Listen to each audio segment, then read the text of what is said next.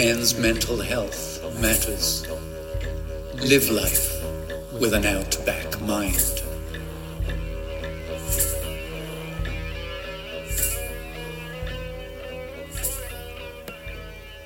Thanks so much for joining in, guys. Episode 211 today with Mr. Ricky Nixon. Uh, most people will know Ricky, uh, very well known player manager, managed lots of uh, uh, incredible AFL talents over the years, um, and um, yeah, was also a great footballer actually back in the day, uh, playing um, for three clubs, uh, originally from uh, country Victoria, from Bendigo. So we're to have a bit of a yak about all that and his upbringing there. And, uh, you know, uh, I guess more importantly, Ricky over the last decades had um, quite a bit of turbulence in his life. He's sort of, you know, made a few mistakes and um, and basically uh, had to get his life back on track after uh, you know issues with drugs and alcohol and um, everything in between. So we're going to have a good talk about that. You know his biggest life lessons today, which I think will be really valuable and important to everyone out there listening, and uh, what he's trying to do now to. Uh, I suppose keep his life on track and uh, and keep himself physically and mentally well. So um, really uh, grateful for Rick to come on and have a chat with me today, and I'm sure it's going to be a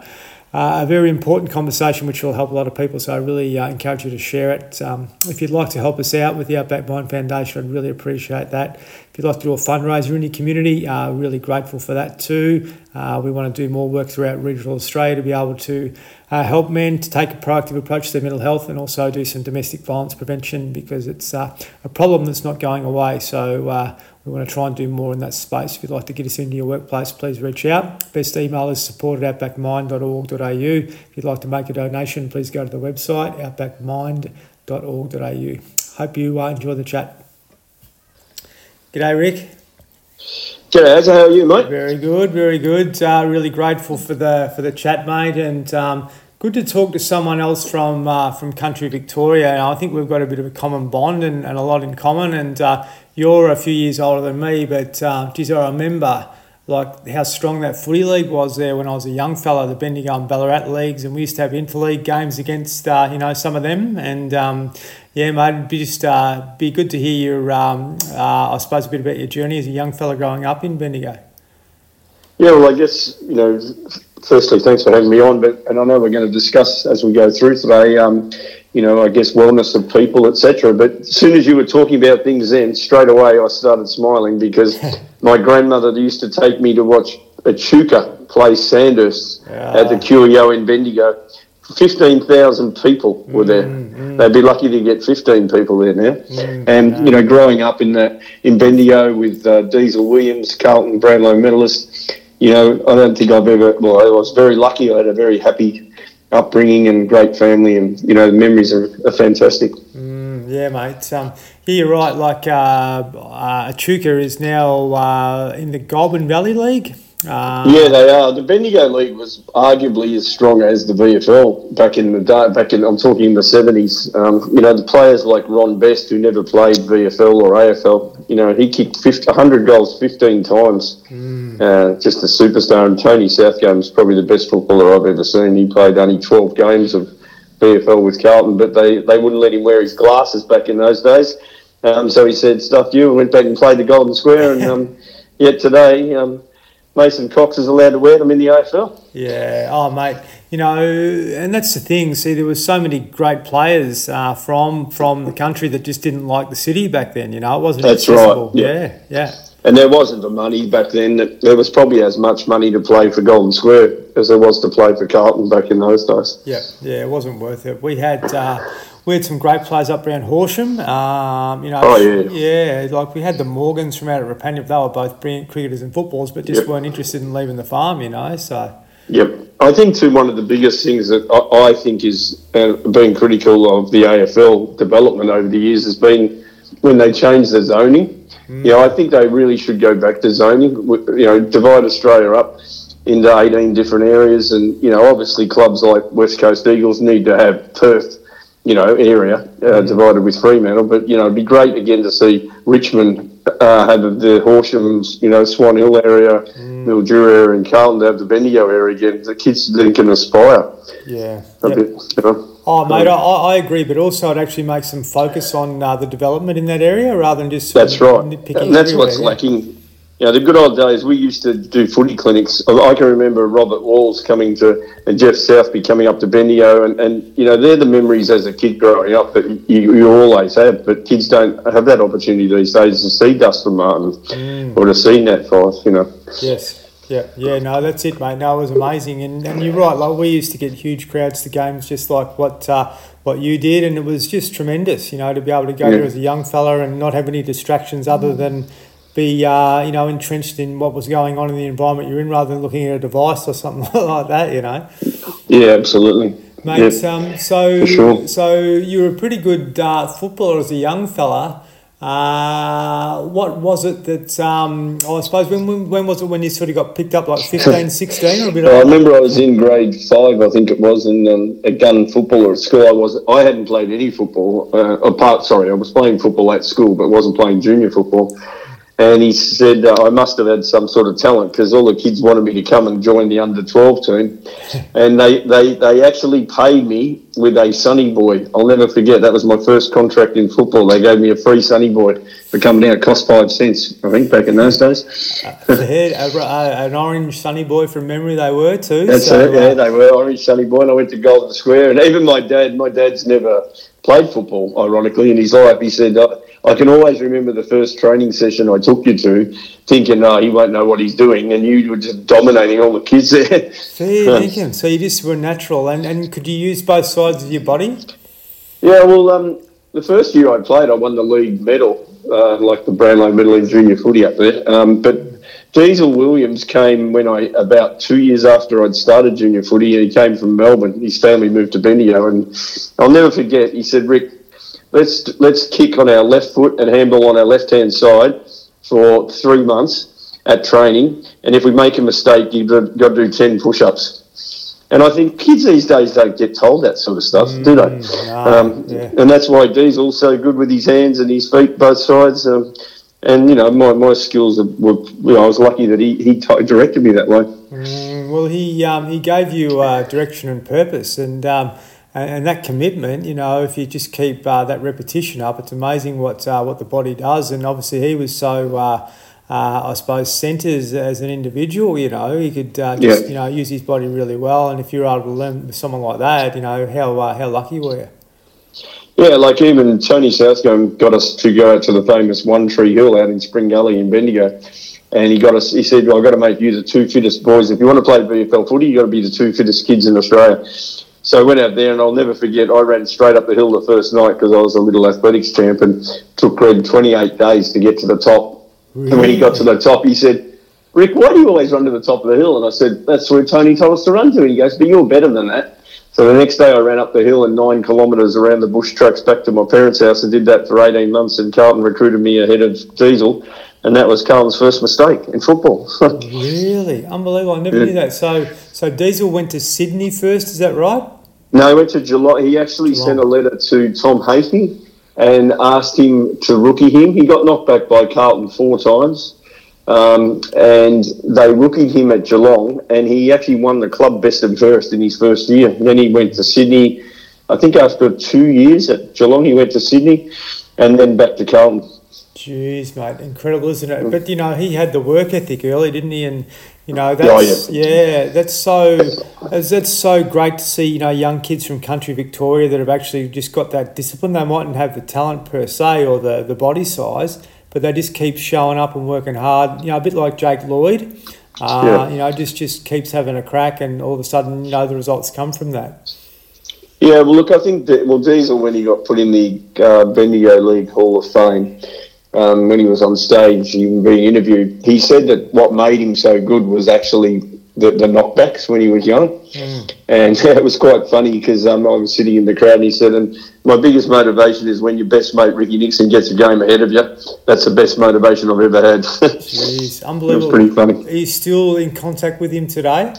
Yeah, I am. And, you know, he's um, had, unfortunately, he's had his problems with um, concussion and memory loss and, and um, uh, it's actually motivated me. I've got a mobile medical business now where we go out and do health checks at businesses all around Australia or Victoria in particular. And, um, you know, we go to Echuca, we go to Bendigo, have a contract with Racing Victoria where we go to the races and, and health check their staff, do skin laser skin checks. Where am I going with this? Uh, two weeks ago, I landed the first ever uh, health department approved concussion testing machine, mm. which tests your brain functionality. Um, and it's absolutely, I've been inundated with people wanting to get tested. And, you know, it's going to be pretty big. Hopefully, the government gets behind it um, with some funding over Christmas, and we'll be travelling all around uh, country areas uh, testing people um, before it's too late. And unfortunately, for some players, it is too late because what happens with concussion is when you get knocked out and you're 20 years old, you think you're okay in a couple of weeks. And then when you get to about 40, 50 years of age, you deteriorate overnight, basically. Mm. Um, but if you can get neurological, neurological rather, um, brain work done early days, um, then it can help a lot. Yeah, absolutely. Well, mate, firstly, congratulations for for, for doing that and coming up with something. But um, look, there's, there's probably hundreds of uh, guys out there that have um, you know had um, some form of um, I suppose experience with concussion uh, over the journey, and uh, you know. Um, geez, you know Richard Osborne's been on this, and uh, and he obviously copped it pretty bad. Um, uh, but yeah, I think that early intervention is uh, is really important. Yeah, it sure is, and you know it's it's whilst I'd love to be able to help Diesel, unfortunately the, the condition. Look, he's in a good space at the moment, he, and he's feeling a lot happier, and you know he's travelling okay. But still, you can't change once a memory goes. Mm. You can't just click your finger and take a tablet and make it better. But if you get on it to an early stage, yes. um, there are certain things re- rehab wise they can do now. Mm. That uh, the experts I'll be handing people on to. Yeah, amazing, mate. Um, yeah. Geez, I tell you what, his brother John Williams was one of the most frightening people I've ever met. Yeah, oh, look, he was an amazing. He was just this powerful beast who used to catch the footy in every pack back in the day. Yeah. I actually always can remember we used to go to the disco at the pub in Bendigo, and we'd go back. You'd go back to the Centre Mall in Bendigo afterwards at midnight, and there'd be all these street fights, and he was the king. Mm. People used to come from Ballarat and Geelong to have a fight with him to see if they could beat him in the street, and he just beat them all up. I can imagine, mate. You wouldn't see that happen these days. no, absolutely not. But uh, yeah, he's one one guy that uh, you know you just you just admired. He was like uh, yeah. Rene Kink, the Hulk. Bloody, he was uh, very you know, similar just, to just him. Yeah. incredible, uh, incredible human. You know, so amazing, mate. Yeah, yeah you've got to be grateful for the upbringing bringing in Bendigo. I would have thought for sure. Yeah, look, as I said, great memories, and I love, you know, when I speak every weekend at, around Australia at footy clubs and that, I talk about, you know, the wellness and happiness. If ever you're down and out, and it worked for me, is go back to your teenage years. My grandmother said to me, of all people, um, said, Ricky, what you what, what you've got to do is get out of bed at five o'clock every morning and go for a walk. I said, why do I need to do that? She said, I'll tell you why. Because you used to get up at four thirty every morning when you were eleven till you were sixteen and do a paper round in Bendigo, mm. and you used to listen to ABBA on your earphones, and you were the happiest boy in Australia. So then I, that's what changed my life about six, seven years ago. I started getting up at five o'clock every morning. Even if I've had a late night, I still get up at five o'clock, six o'clock, go for a walk, a jog, and I listen to ABBA, and I know everyone who's listening to this will be laughing, but listen to the music that makes you happy. Yes. It doesn't matter which band or person it is, and um, you know, and then I found a hill to climb, uh, which took me 28 days to get up to the top. mm, unbelievable! That's payback, mate. Yeah, that's it. Tell yeah. me, uh, but there's something really pivotal and important in that, Rick. Is that time in the morning early is time that you can connect with yourself, and when you can move your physical body like all the chemistry yeah. in the body and the brain starts to shift, you know. And if you wake up with a stuck negative mindset, then that can continue on throughout the day and you're looking for outside influence. But if you can sort of sweep that early, I think that makes a huge difference the way you uh, you take your, yourself into the world. Yeah, absolutely. And six weeks ago, I think it was, I had a, I won't say what it was, a slight medical drama. And I, I was told to put some ointment on a certain wound I had. And um, uh, the, by the doctor, and after two weeks it was still there. And I googled that if you eat fruit, it'll go away. In fact, I can say what it was. I had a hemorrhoid, mm. and um, I thought, and I haven't eaten a lot of fruit in my life. In fact, you know, I, I, would go three or four months without having any fruit. So I started having a mandarin, a banana, a pineapple, um, pro, probiotic yogurt and tuna and mayonnaise with corn every morning, and I cannot believe the change in my brain Yes. the last couple of weeks. It's and it's not rocket science what we're talking about as, Yep. um, but you know sometimes you just need someone to tell you sometimes to change your habits. Simple as. Uh, the body's smarter than you, you know. And if there's if there's evidence and there's something showing up, there's a reason for that, you know. Yeah, yeah, Um, correct. And if you can give your body what it needs to uh, to work properly again, then it will. You know, you'll always get feedback and you'll get evidence for that uh, from that. But uh, primarily, our, our ego gets in the way. We just want to eat too much steak or whatever, and that that'll cause uh, you know some imbalance. Yeah, absolutely. And, um, you know, as I said, sometimes um, we all need a bit of a kick in the backside. And that's what my health check business does is, you know, a lot of elderly guys we deal with are smokers and drinkers and good on them that they want to enjoy their life. But sometimes it's, you need a little bit of a wake up call and that's what these health checks do. Good on you, mate. No, good, good to see. Interesting with your footy career as a player. Like you, did you sort of have a good run when you sort of got into it? I know you sort of were at three clubs, but uh, what was probably the best period uh, that you had sort of as a player? Yeah, I guess uh, people always talk about my player management career more than my footy career, but I was in Mark of the Year and Goal of the Year twice, and I've got the second longest kick in football history, which was uh, nearly, uh, I think it was 90 metres uh, at Moorabbin one day. Um, but I actually was un- a bit unfortunate, but I, I mean, I don't regret playing or that, but I was 69 kilos playing in the 80s against 120 kilo blokes, and I missed mm. nearly I think it was 140 games with injury, had a broken ankle, knee reconstruction, two shoulders, um, because I was just a skinny little prick, you know, mm. athletic.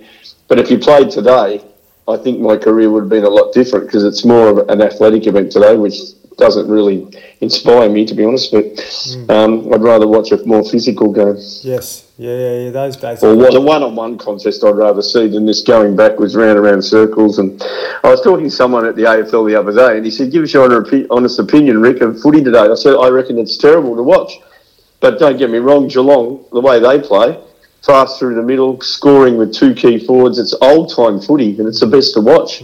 But this going around in circles and backwards, and they said, "Well, what's the answer?" I said, "The answer is this." Don't allow, don't let them go backwards. Let the, the ball has to go forward all the time, like every other sport. Yes. Yes, Yeah. that- that's true. Well, yeah, there, there could be a big lesson in that. You know, if you get uh, you go backwards, you get penalised. You know. Yeah, that's right. Well, I think you can't probably handballing would be hard to uh, judge sometimes going backwards, but if you just say you can't kick backwards, or if you kick backwards, it's play on. There's no there's no kicking back and marking it, and, and it, you know you go back and take your kick sort of thing. It's got to be play on. Mm, yeah, that's true, Yeah. mate. Yeah, there's yeah, there's definitely uh, definitely methodology in that. If you look at uh, rugby as, as an example, Yep. uh, you know they don't really bend the rules too much. They're very strict with the way No. they go about it, and that, that is more. You know, Well, look at soccer. Soccer hasn't changed its rules in hundred years. yes, You know, um, and yet we change ours every second week. Mm, yeah, yeah. So- There's a lot in that, and definitely Yeah. um, being up in this in this area that I'm in now, rugby is obviously the dominant sport, but it's actually like Yep. really refreshing to watch because it is combat. You know. I agree. I, I watch more probably rugby than AFL these days.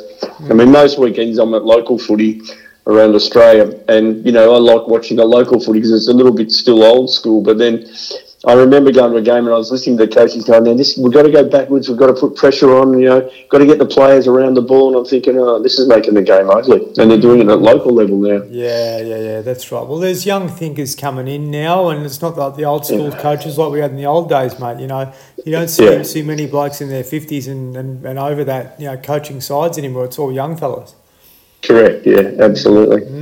No, you're right. mate. Um, so with regards to playing. Uh, I reckon the St Kilda nightclub uh, or whatever it was back there at the uh, at the at the at Moorabbin would have been pretty uh, pretty um, participated by yourself back in the day.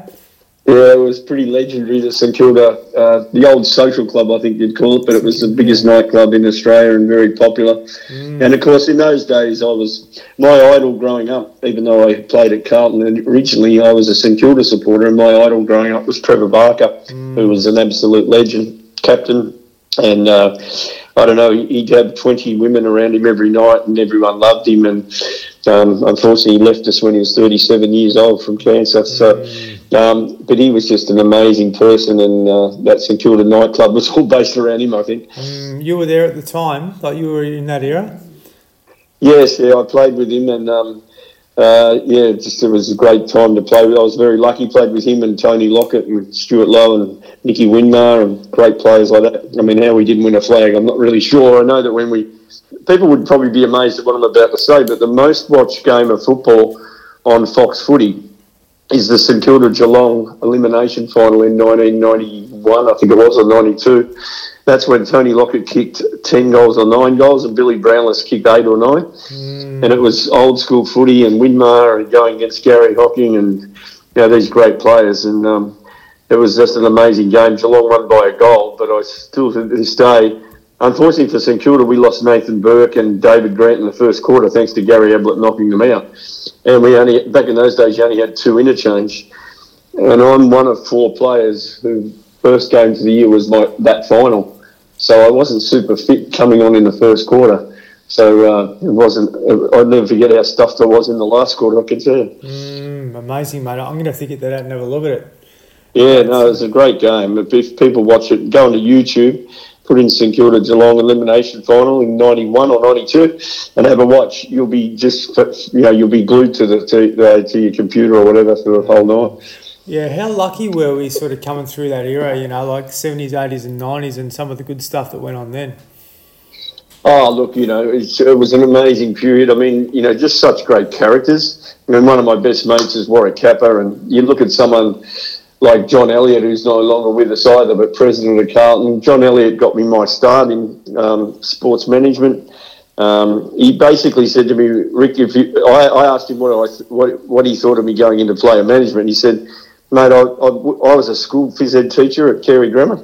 And he said, look, Rick, I'll tell you what, mate, I'll give you 10 grand and back you in um, just in case you can't pay yourself the first month. Well, luckily for me, I found a guy, Wayne Carey, the first week I started, so I didn't need his 10 grand, but. I'll never forget the support he gave me and such a character of the game. Mm, yeah, amazing, mate. You don't see that anymore, do you? Because everyone's too shit scared uh, about uh, uh, the way yeah. they behave. You know, he didn't care at all.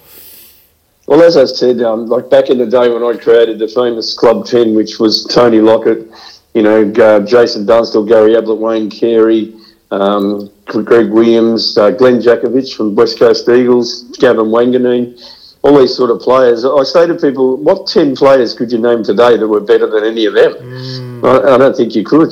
I mean, I know Dustin Martin's got a fantastic uh, uh, record in big games, but you probably wouldn't say he was better than Diesel Williams, I wouldn't have thought. Mm, yeah, mate. It's um, it's interesting. I was thinking before, how the hell did you make a, a living as a as a player manager? Did you did you just basically negotiate contracts, take a percentage of that, and that sort of kept your business going?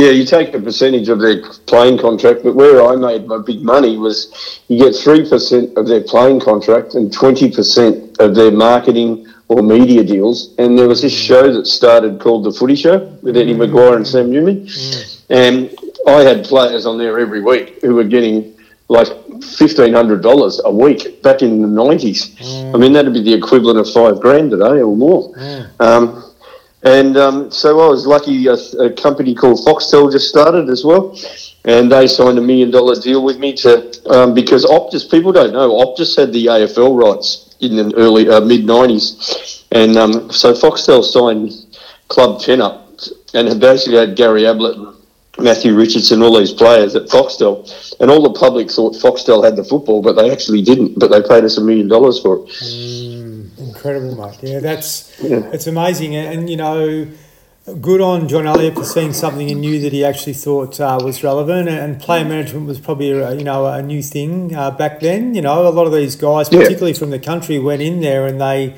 they became lost as individuals because they had no one um, sorting them out and. Um, you know, lots of uh, lots of guys from from uh, you know my area sort of went down there and they come back sort of reasonably broken men and depressed men because they probably never made it. You know. Yeah, absolutely. And you know, I wasn't the first player manager. There was a couple before me in the sort of eighties, but they were accountants who just did footy contracts. Mm. What I did that was got me started was I, um, my dad made me a, a handball target about six foot high, wooden one, and I took it out to um, uh, one of the shopping centres with Wayne Carey and someone else, and we did a handball competition. Got paid four hundred dollars. They got hundred dollars each, and I got a hundred. And Wayne Carey went back to North Melbourne and said, I just earned $100 off the field. I had about 40 players ring me that night wanting to sign with me because no one had earned money off the field. Yes. So that's where I made my mark. I, I earned, there wasn't a player, I don't think, that ever paid me less than, uh, sorry, more than what I earned him off the field. So they were pretty lucky like that. But um, uh, what was amazing was I got a phone call from Myer, and this is what's kick-started me, uh, Myer, the store, and said, um, Rick, uh, could you do a handball competition for us? We've got a new sports department in the basement. If we can get 500 people here, um, we might even look at doing it in other stores around Melbourne. So I got Wayne Carey and Gary Ablett there. Guess how many people turned up? Probably a couple of thousand. 5,000 people turned up. And um, that was, you know, it's just like the Beatles, Beatles mania. And um, they rang me the next day and said, Rick, we want you to do uh, all our stores around Australia. I said, well, how many is that? And they go, uh, 80, we've got 83 stores. I've gone, oh my God. So I hung up the phone and said, yeah, I can do it. I can do it. I hung up the phone. God, how am I going to do this? But it set me up. So it was great fun back in those days. Oh, mate, amazing it was. It was salt of the earth uh, entertainment, wasn't it? You know. Oh, it was, yeah. yeah. just pretty simple, but uh, so engaging. Well, these days you've got social media, and you know like, you got to remember back in those days to get a photo with Wayne Carey or Gary Ablett or someone like that. You know, that's what kids would go drive 100 kilometres to get a photo. These days they can just take a photo off the internet or, you know, all sorts of things and ways of doing it. But to meet your idols um, and get a photo with them back in those days or get a jumper signed or a footy signed, or in those days, most kids had a, a jacket and you'd sign the back of their jacket or their jumper or something like that. Yes. It was great days, that's for sure. mate. Yeah, well, we definitely need to not not forget them and uh, know the foundation, you know, of, of who we are, and you know, we've got to be really Yeah. grateful for that.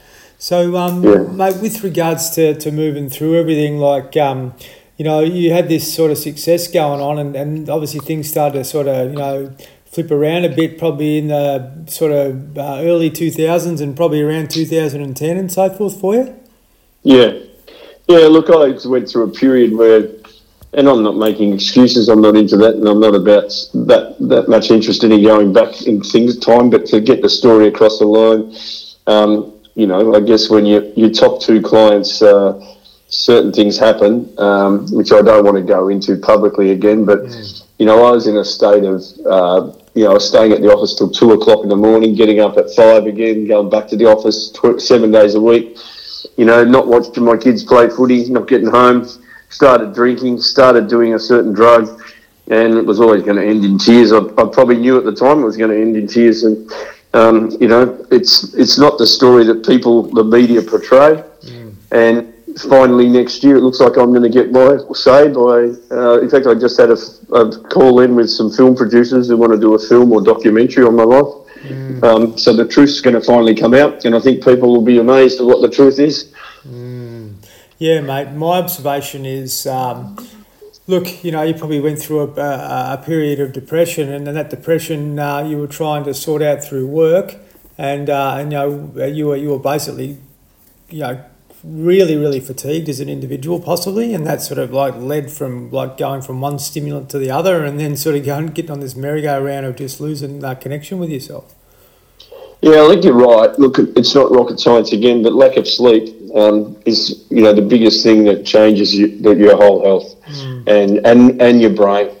And when your brain's uh, dehydrated and it's shrinking because you're not sleeping, um, then you know the inevitable is going to happen. But I always say this every week when I speak: stand up in the room if you've never made a mistake. Yes. And for that matter, think about the worst thing you've ever done. If that was front page of the newspaper for four years, and you know the media, I don't know why they've got an attraction to me because they know I probably react every time, but they follow me around everywhere, and you know they make a story out of going through a stop sign by a millimetre. But um, these days, um, I'd have to say I'm at the point in my life where I'm just about over it all, and um, we've bought a house in Mount Gambier, and I'm pretty keen to spend a lot of time there next year. Yeah, mate. Good on you. You're getting back to the uh, to the regional roots, which I think is really important. But um, but mate, you you're right. Like I, I see the way the media behave with compassion because really they're just chasing bloody little bits of glory for themselves, which um. Oh, absolutely, yeah. Yeah, yeah. I mean, at, at this time round, when there was an incident a couple of months ago where the media were told to leave the front of my house for three hours, and they refused to, and then someone pushes me in the back as I'm walking down the footpath, a media commentator. Um, the support I've had in the community has been amazing, and you know, even an old older lady bailed me up in Coles the other day and said, "Ricky, next time that happens, you ring me and I'll come over and I'll bash them for you."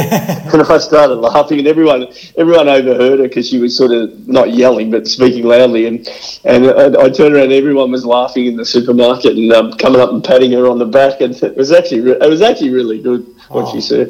Mate, that, that, that's the old lady from Bendigo. You know, that's that's Yeah, of, uh, probably person, was, yeah, you I know, never thought of like, that. That's Yeah. what what's that, that's the salt of the earth people that uh, that really Yep. will uh, you know go to war with you. And um, when we see this bloody bullshit behaviour, uh, you know that goes on, and let's look at it like you know when we were kids, there was maybe a couple of couple of media channels in the bush, but now there's so many, and they're all trying to get uh, a story and attention. You've actually Yeah, just got to like feel sorry for them. If you feel sorry for them, I think it just puts their uh, their uh, methodology out out of whack. You know, because yeah, it's just it's just uh, become a disgrace the way uh, they behave. I think the good thing that I, I like is older elderly people that I speak to regularly every day now realise that the news is not news anymore. It's just clickbait. Yes. Everything's designed for you to have an opinion on something. So whatever the story is today about Dan Andrews, the Premier, or Matthew Guy, it's always about opinion, opinion, opinion, opinion. And if you look at social media, 90% of people who respond to um, news or media stuff, it's all hate Yes. and because they hate what's being said or they hate the person or or whatever. And you know, I really feel for our kids. You know what the future is going to be the next twenty or thirty years because we've really got to get hold of this social media and we've got to stop people having fake accounts and hating on people and stuff like that. Yeah, mate, uh, and that's um, you know, in its essence, uh, fear. Fear is where you know they're trying to push us. Uh, once Yeah. once you're in fear, you're in control, and and fear, Yeah. you know, breeds. Uh, you know, interest and, and breeds fear in other people. You know, but the, the more we can disconnect uh, from that, the better. You know, I just Yeah, think that's yeah. so important. But but you did have a like a really genuine uh, mate that was in the media, um, and I really admired uh, listening to this guy Clinton Grybas years ago. Yeah, yeah. No, look, so it was, it was when my um, career went started to go downhill. Was actually the the day he died. Uh, he was 32 years of age. He'd come to my office four days before he died. He, he had a split eye. He had a um, his half his ear was hanging off. I'm like, what's wrong, mate? What have you done? He said, oh, I don't know. So we went back to his unit. He lived on the 27th floor of a high-rise building in Flinders Street and uh, City Road, rather, right in the centre of Melbourne. And um, we saw blood on the balcony of his of his uh, apartment. And I said, mate, looks like you've been sleepwalking and hit your head or something. Anyway, he said, oh, they found me four days ago, Rick, at uh, 3 a.m. in the morning out near the lift, sound asleep. I said, that's weird, mate. You've got to go to the doctor. Unbeknown to us, he had a brain tumour. That's what the coroner felt. And um, at 32, died in his sleep. And that's when my, I just, I, like, I'm trying to cope with Wayne Carey and Gary Ablett problems. And then, you know, your number one client at the time, Clinton Grybas, when he started, he was earning, th- when I recruited him, he was earning $30,000 calling the basketball on the ABC. Within, um, I said, I'll get you 300 grand within two years. He goes, wow, really? I got him a million dollars within six months. He was the face of Foxtel. He was uh, Rex Hunt's right hand man, and he died at 32. It was just, like, I'm just getting a tear in my eye just even talking about it now. Yeah, mate. Yeah, he was on the radio a bit too, I think, from memory, because we used to listen to him, um, you know, back in the bush a bit, and uh, you, you can tell someone when they're genuine, and you know, there was genuine absolutely. people Yep. in the media back then. Yeah, the amount of people who comment to me that, you know, Rex Hunt is a good friend, he's a, an interesting character and very out there, and that's Rex. But Yeah. Clinton was just the perfectionist and just called the footy. You, you, you could listen to him and go, I know exactly where the ball is, I know exactly what's happened by the way he described it. He was he was unique, and we're ne- never going to hear or see another Clinton Grybas, unfortunately. Mm, no, amazing, mate. And you know, there's, there's there's talent outside of you know being on the field. You know, there's people uh, that that have got this this incredible ability to be able to um, articulate football that probably weren't great players, you know, but just had a real passion for the game. And, you know, someone like that, that, um, uh, you know, probably wasn't a, a, great footballer, just had a great, um, you know, insight into the way it yeah. uh, was actually going um, going on. And, uh, you know, that's, uh, that's a gift in itself. Yeah, absolutely. No, you're right. It's very unique. Yeah, mate. Uh, well, it's probably been a decade since he's passed, but um, you know, I just um, yeah, congratulate you for, for you know still still holding him close to your heart and, and, and moving forward. You know.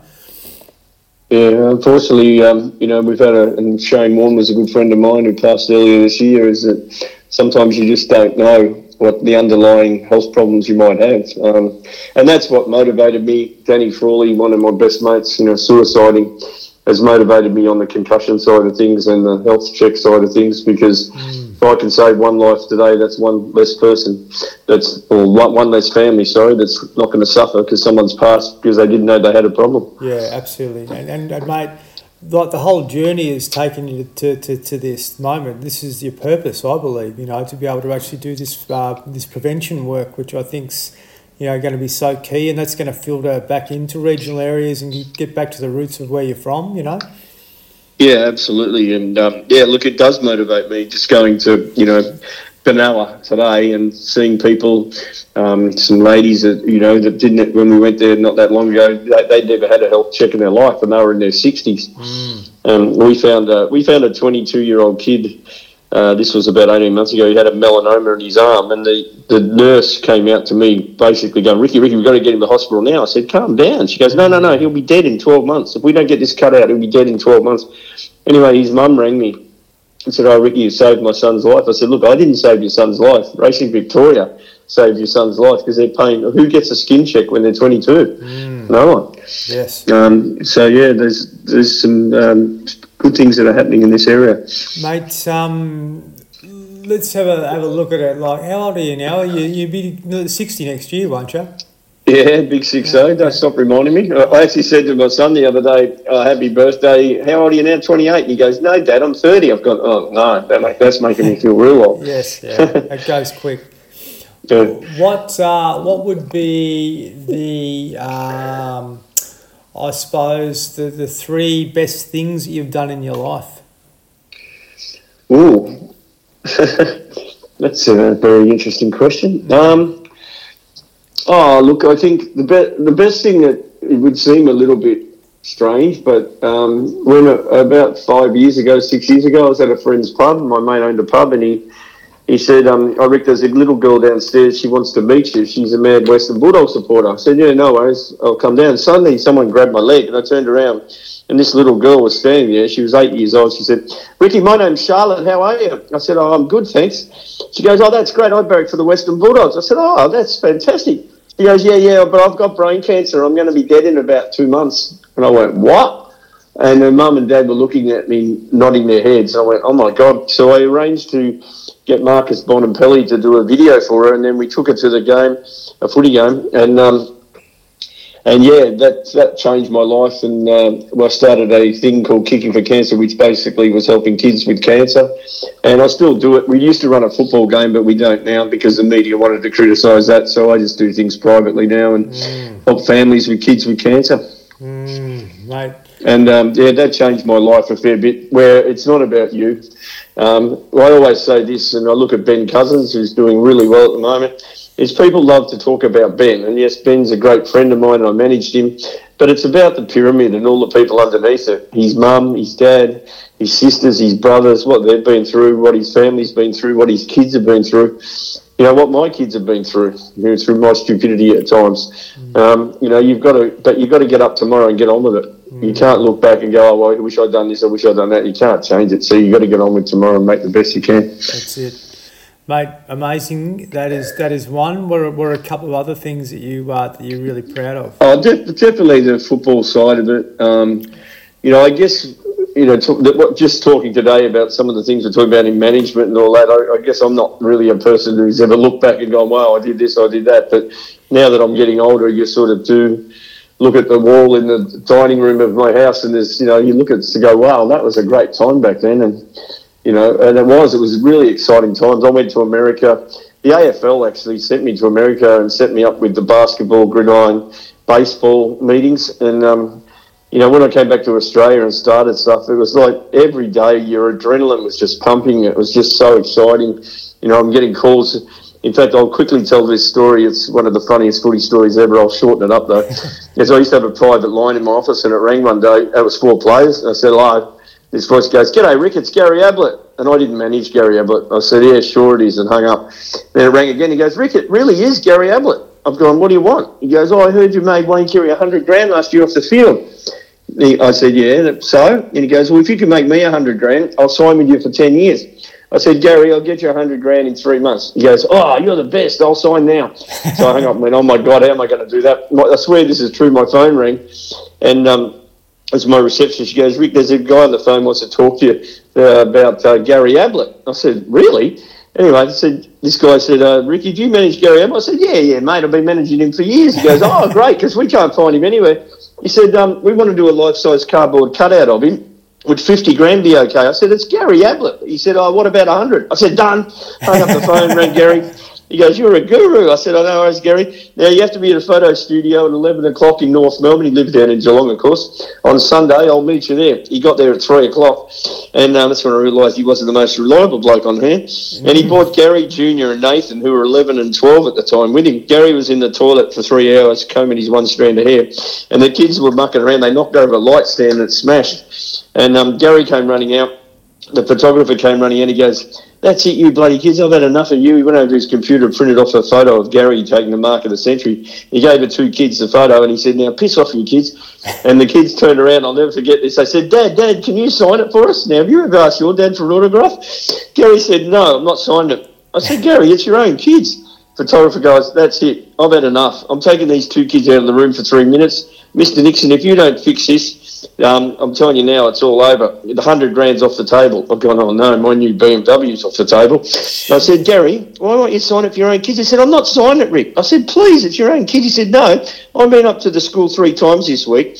They've been bringing home footy cards. I've been signing them. They've been selling them for 70 bucks. it gets better on. T- t- fast forward 10 years, I see Gary Jr. over in Adelaide. I was actually walking, going for a walk in the morning. This guy with a hoodie come to us. He said, G'day, chicken. That's my nickname. I said, G'day, mate. He goes, It's Gary. I said, Gary who? He pulled off a hoodie. It's Gary Jr. I said, Oh, how are you, mate? He said, I've got a bone to pick with you. I said, What's that? He goes, Stop telling this story, this crap story about us selling footy cards of our dad. And I go, oh, Why is that? He goes, It's not true. I said, It's not true. And he goes, No, definitely not. I said, Oh, I'm really sorry, mate. He goes, Yeah, we, were, we weren't getting 70 bucks. We were getting 150. What? yeah, so funny. Fair True story. Oh, Yeah, mate. true story. Jesus, mate. How how good's that? And like, obviously, you know, his son uh, went on to become, you know, amazing, that sort of thing, and just yeah, Yep. like Oh, yeah. you know, you know what, Rick? One thing that come to me then, like you were you were in this adrenaline rush, like consistently, Yeah. I think, for a long time. What, Yeah. I I reckon you probably found it pretty hard to calm down. Oh yeah, look, I, I know that I'm. A, look, one of the things I've learned over the last four or five years is you got to learn to understand yourself. Mm-hmm. And I guess I just went along for forty years, just doing what I did, and not really understanding the sort of person I was. And uh, I know I'm an adrenaline junkie. Um, I know I don't stop till I win, and that's sometimes not good. And you know that can be reflected sometimes badly in anger and things like that. Mm. Yes, yeah. You there, mate? Sorry, mate, I lost you there. Got you back now. So, so you Yep. you you uh, you run into Gary. You really rated young Gary as a as a as a fella. Yeah, look, young Gary, um, you know, I think I remember when he was born and Gary said, I've named my son Gary Jr. I've gone, oh my God, why would you do that to your kid? Think of this kid. And then in, it, it, I know Gary Jr. would probably agree with me when I watched him play as a young footballer. He he was just a little forward pocket player at junior footy, and yeah, look, he showed a bit of talent, but definitely not the how what he developed into. And, and it's an amazing story that you could have a son who could, you know, I, I think Call from 04096. Gary Ablett Jr. You know, he was a, a as a junior footballer. uh, When he was born, I remember saying to his dad, "Why would you name your son Gary Jr.? Geez, you're putting him under a bit of pressure." But who would have ever guessed he'd turn out like he did? And in junior footy, he wasn't a superstar. He was a good player, but geez, he's, he's a credit to himself the way he's developed, and you know, had to play. I, I, I, you know, his other son Nathan probably didn't like the attention, to be honest, mm. and ended his career probably. And um, you know, they're a great family, and you know, I always say Wayne Carey's the best footballer I've ever seen by a long way, but the most freakish player I've ever seen is Gary Ablett Senior. And if I had ten tickets to watch them both play, I'd probably use the whole ten on Gary Senior. Mm. You know, he was a massive draw card, and people used to just go to the game to watch him play. And I, I remember Friday nights at the MCG became hugely popular because Wayne Carey dominated. And you, you might have barracked for Carlton, but you'd go and watch Wayne Carey play mm. back in the day. Yes, so, mate. Oh, look, you know, but how lucky were you to be able to be up close and personal with those uh, those guys? You know. Um, oh, look, yeah, it was it was just great, and you know, it, it, probably helped that I'd played the game, so I understood a fair bit about what they're going through at times, and you know, and, and, and the coaches used to get on really well with me because they would we would take an approach. Look, Rick I've kicked uh, Gary in the backside today. Can you pat him on the back and get him in the office and just see which way works? And yes. if he plays well on the weekend, well, no. And that they used to. I don't think that happens these days. Uh, the coaches wouldn't be talking to player agents very often. Yeah, no, that's true, mate. Yeah, well, it's very divided, isn't it? There's a lot more people involved. There's a lot more stakeholders involved that uh, yeah, that are under a coach. You've got so many people that they're sort of you know in contact with and responsible for. Yeah, spot on, mate. Spot on. It's incredible when you look at it. Like, um, you know, speaking to a few of the guys that have been on this, like uh, around some of the, the influential influential people in their lives, and you know, some of the, the, the, coaches that just had time for them. It didn't matter, you know, what time of day it was or whatever. Um, yep. Just to be able to, um, you know, actually have, have time for each individual individual personally, I think um, it was a gift yeah. in itself. Yeah. I think one of the things that's wrong with football these days is there's just way too many people in their ears. You know, too many coaches. Too, you know, they've got HR managers at clubs, and they've got you know mm. people dealing on work on their performance and everything else. I mean, you know, I think one of the issues is we're loading them up with so much information and so many things in their head. You know, win the footy, win the footy, and kick a goal. Mm. You know, and that's not, not that hard to do. You know, yeah, so and, and, they're more worried about reading performance criteria, and you know, yes. they've got measurement things on their bodies that tell you how track how far they've run in this quarter. And, you know, it doesn't track though which way you watch the ball and kick the goal to win for your team. Mm, yeah, no, it's it's def- definitely complicated things, and you know, mm. like life's been complicated a lot over the last 20 years. Oh, yeah. You know, so. Amazing. Well, as a wise man said to me recently, he said, Rick, you know what? I'm 88 years old this year. He goes, he goes, the last 50 years, he goes, I'm leaving this joint shortly, but the last 50 years have been bloody grass. The next 50 aren't going to be too good. And I said, yeah, I think you're right, mate. Yeah. you might be on the money there. Yeah, yeah, yeah. I, I sort of look at my old man, and, uh, you know, he, he always said, I've had a great life, I've had a great life. You know, he's got dementia now, but um, primarily, yep. uh, you know, he said like his upbringing and childhood was just, you know, amazing. You know, um, yeah, yeah. Just uh, no stimulation. Go out and catch rabbits. Um, oh yeah, go yeah. out and catch a few fish, and bloody uh, that that kept you kept you busy and it kept you fed.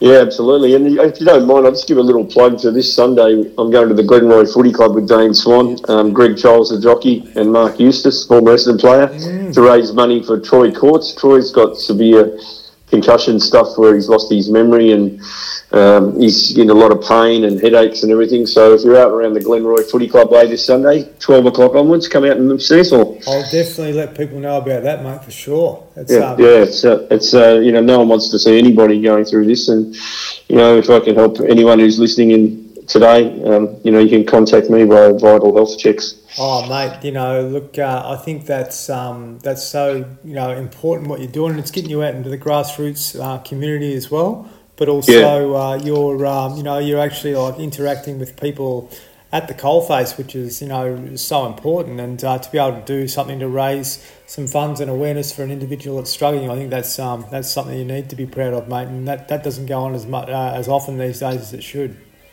No, well, yeah, and as I said, it's it's not about me, me, me. It's about it's about helping others, and you know we all should every day. I find if you help someone uh, every day, it's amazing how things can go your way a bit better. So mm. get out and help someone today. That's what the CWA uh, ladies were trying to teach us, mate.